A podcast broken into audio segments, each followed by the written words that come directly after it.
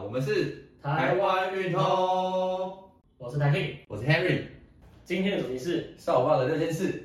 话说 Henry，最近少棒打红红火火，台湾以六分差距赢恨美国，我只能说，那个身材真的差太多了。美国那个比我还壮，手臂比我还粗，我们要怎么赢？确实，针对少棒有整理六个问题，嗯。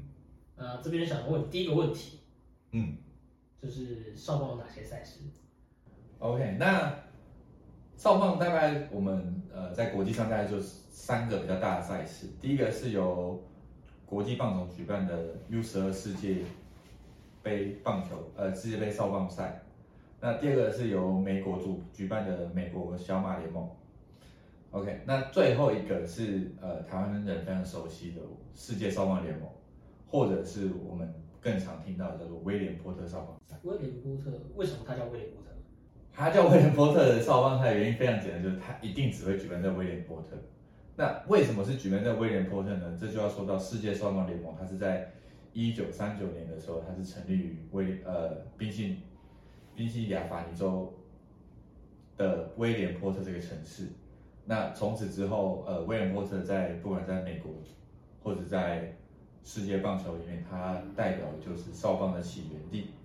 哦，原来是这样子啊。嗯，那因为我刚听下来，有三种有三种赛事，不过这次打的是什么？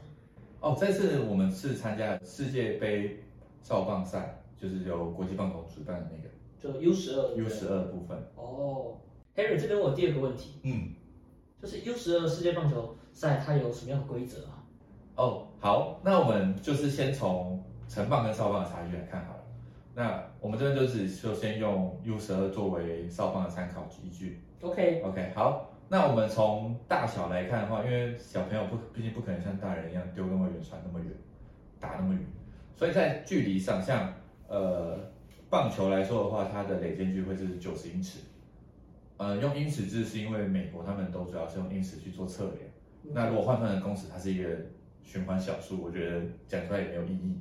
OK，那投手板与本垒板是六十英尺有六英寸，就是六十六六十点六英尺。这个是这是成成人的，人的成人的。哦，对对对对。那在哨棒的部分的话，那它的垒间距就是会调整到七十五英尺，嗯，然后投手球的距离是五十英尺。对，就是说，哎，我们就少一段，那小朋友也比较传球的时候也比较传得到啊，投球的时候也不会说坏球这么多，因为对他来说太远。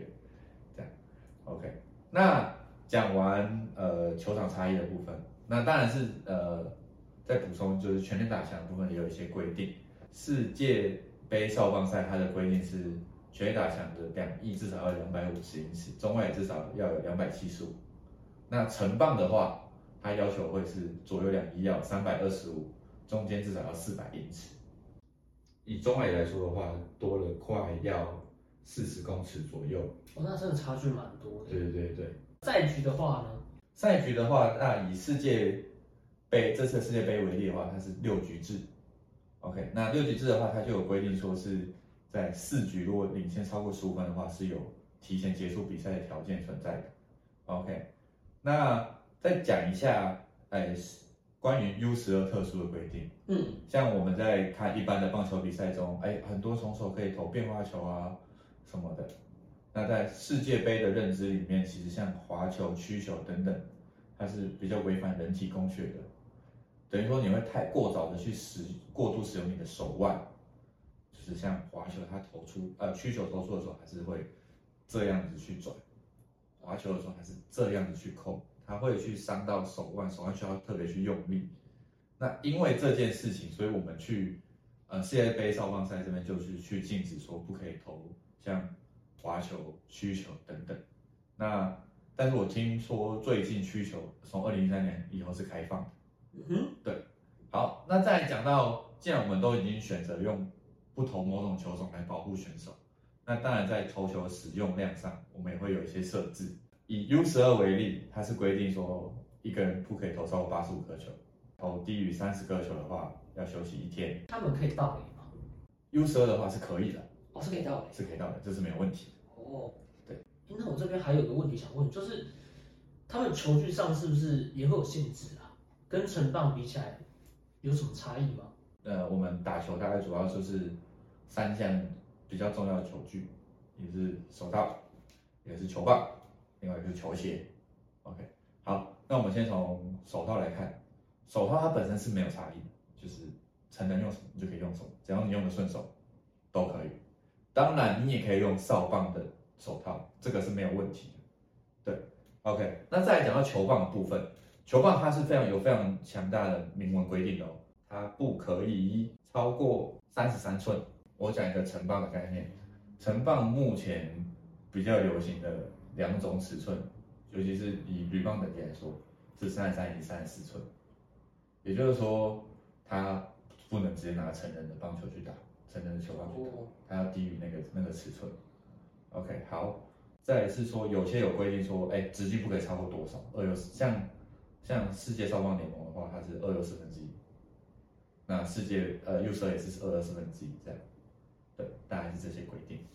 那我这边还有第三个问题想问，嗯因为上面有这么多规则，那他们是怎么去选拔这些队伍的？，OK，那一样我们从 U 十二来讲，U 十二我觉得它的选拔比较特殊，会举办一个选拔赛，就是比如 U 十二世界少棒选拔赛，它可能通常会挑选一个主体冠军队，它就会是教练团的组成。由教练团以及台湾的棒协的一些高层做组成选秀委员，去选出一个特殊的球队，通常会是以教练团的球学校为主嘛，因为他更最了解他自己的选手，确实，然后而且他又是台湾的冠军队，所以会以这个为主，然后加上其他学校。那像今年这一届，我觉得这一届组成非常特别，这一届组成的名单，甚至主要组成学校的球员数没有超过一半。那我这边有第四个问题想问一下，嗯，你说。既然少棒是十二岁以下才可以比赛，那他们是几岁的时候可以开始培养球员？根据挑选球员呢？OK，台湾的各级棒球，他们通常都是从小一、小二就开始找人了，所以通常你小一可能就要入队，有的学校会到小三、小四才找人，对，那他们说一届一届去迭代嘛。那通常在训练上，我会认为至少需要两到三年的时间，这个选手才有具备以少棒来说的话，算是成熟的球员。对，所以通常假设以小一、小二的话，大概就小四、小五才有比较多上场机会。那小三开始训练的话，再去小五、小六这样。诶那他们是怎么去做评比的？所谓的评比是说，小一的时候就会开始练球，那嗯，那我要怎么样才可以加入这个球队？是我只要报名就可以吗？还是他们会经过挑选？这个当然也会取决于各个学校它不同的状况。你不可以说一间可能报名选有不到九个人的球队，你说你要筛选，这也不现实。对，那我们这次先讲说，以像桃园的中平国小啊，或者是龟山国小等等，他们的招生模式，他们基本上一定会做一个小小的测试会，主要做就是做三件事情。第一个是投球，然后再是打，然后手背，有的会再多加一项跑垒，然后这四个事情，那他们都会尽量去做所谓最接近比赛要需要的动作去完成。那像投球，他可能就是比说谁投比较远。那打击的话，他们就通常会去打一个叫踢座，踢座就有点像我们在打热热棒球的时候，会有个球定在那边，我去看你的手眼协调，打得越扎实。什么叫越扎实？就是哎，你的球可以打到球棒，它本身会有一个比较适合击到球的位置，你都有办法用比较适合击到球的位置去打到球，而且不是去擦到，是整颗去打到，那它就是一个好的击球。那之后要怎么用力，那个是进队之后再教嘛。那手背他们最主要其实我自己看到的是，他们其实比较在意的是你怕不怕球，你不能说啊球来球来的，你还没看到球你就想闪，那样是不 OK 的。对，所以他们就说，哎，你要面对球，可以把球挡在前面都没关系。对，你要你要敢接。好，那再来是跑垒，跑垒这个就比较直接一点。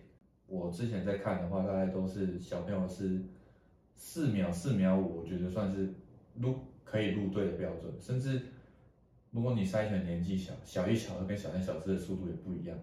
那小一、小二你可能五秒多都算是可以入队的标准。如果换算到百米的话，好的成绩大概是二十秒上下，会是一个还不错的成绩。这样。那他们选上之后都可以上场吗？呃，好，针对都可以上场这件事情，我猜你想要说的是就是选上是否就有可以直接有比赛资格。对，好，那在每个联赛每个赛事它有不同的登录资格，通常会是十八人到二十人，但是一支球队一届可能就收十个，所以他四年就起来四五十个球员，所以不可能大家都可以报名。当然有一些球队会报 A、B 队，这就有可能，但是通常就是这样，就是你要去努力去争取这个选上的机会，就是小朋友要去竞争啊，要去练习，让你自己成为可以上场的球员，成为那十八个。那我这边还有第五个问题，嗯，就是听起来你刚刚讲这些其实都很棒，可是培养一个球员应该要花上不少钱吧？确实，以各项运动来说，棒球它的入门的金额是最高的。OK，那一样，我们回到三种球具，当然还有一些什么打击头盔啊、捕手护具等等。OK，那我们等下一起讲。自己需要花费的部分的话，我们主要就是钉鞋跟手套，这个东西可能是要自己买的，因为而且它有独特性，它也没办法说留下来给学弟妹，谁要穿你穿过的臭鞋子？我不想要。对对对对，所以那当然要自己买的。对，其他的大部分球队都可以有公用的，包含球衣、球裤，有的球裤会喜欢自费，有的球裤会提供，这个看学校。捕手护具、打击头盔，甚至是球，甚至是球棒。个人的花费的话，像一个我觉得一个还可以的手套，至少两千三千跑不掉。那钉鞋差不多是这个价格，就是一个入门的钱。嗯，确实以各项运动来说，棒球它的入门的金额是最高的。我这老实讲，OK，那一样我们回到我们刚刚有提到球具，刚好刚刚有提到球具，三个球具，三种球具，当然还有一些什么打击头盔啊、捕手护具等等。OK，那我们等下一起讲。好，那 以自己需要花费的部分的话，我们主要就是钉鞋跟手套，这东西可能是要自己买的，因为而且它有独特性，它也没办法说留下来给学弟妹，谁要穿你穿过的臭鞋？我不想要。对对对对，所以那当然要自己买的。对，那那其他的大部分球队都可以有公用的，包含球衣、球裤，有的球裤会喜欢自费，有的球裤会提供，这个看学校。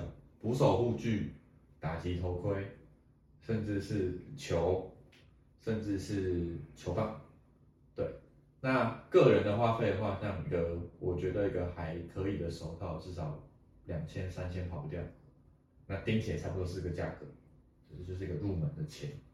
对，那嗯、呃，你说，因为我这边的话是有去迪卡侬去查一些资料，嗯。那我自己这样查下来，如果是以迪卡侬为例的话，嗯。就是球棒、球裤，然后打击头盔加钉鞋，嗯哼，还有棒球手套跟打击手套，再加上球袜，这样算算下来，超过四千以内就可以拿到一套完整的出街装备。不过，就像你刚刚说的，是不是大部分人都不是用迪卡侬的？呃，我必须老实讲，呃，目前的环境来说，因为迪卡侬它算是一个非常低标的，但你的球队想要有竞争力的话，你不可以去，也不是不可以，就是你不会想要去选用这些低标的产品，就就是，对，因为迪卡侬它主打市场跟，呃，跟职业市场职业市场是不太一样的这样子。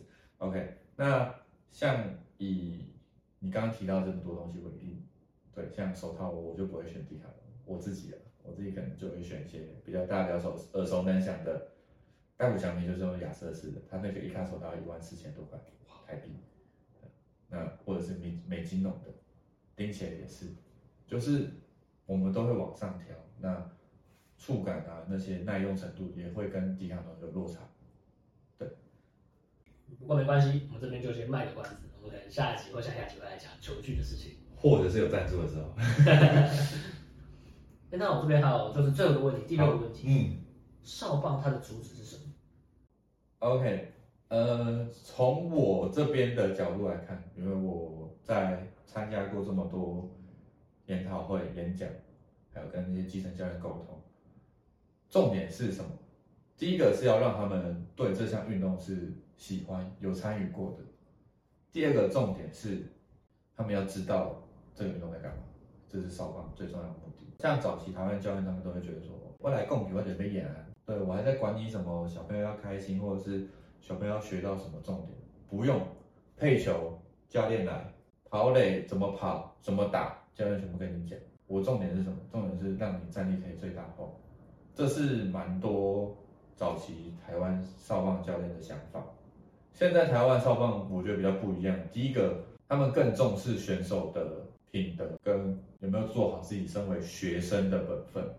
学生运动员，学生运动员，学生是在前面，所以有没有做好学生的本分？该上的课有没有去上？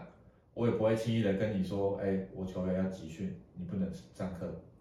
这件事情是我觉得台湾有在改变，那也渐渐的迈向就是让小朋友去思考，去更了解场上的状况，去做自己该做的事情，然后去理解这个运动，让自己享受在当中。这样讲到这个题外话，嗯哼，之前我们在参加威廉波特就刚刚讲到的世界少棒联盟的比赛的时候，因为世界少棒联盟它的宗旨就是 have fun，就是你是来参加一个 have fun 的比赛。你不是来，来赢球的。对对对对，就是 get champion。那国外外媒就是常常评价台中华队或者是台湾队，他们都说这支球队就是来打奥运的。也就是说，你们太严肃了，这只是一个哨棒，你们输了不会怎么样。而且威廉波特他的他对自己的定义是，我是一个暑期的夏令，我就是一个半在暑假，很开心，大家来打球交朋友。世界来打球来交朋友的联盟，对，结果你是来拿冠军，就就有点这种感觉。问题好像也差不多到这边了。那看来今天的少棒六件事就到此结束。我是 Ducky，我是 Harry，我们下次见，拜拜。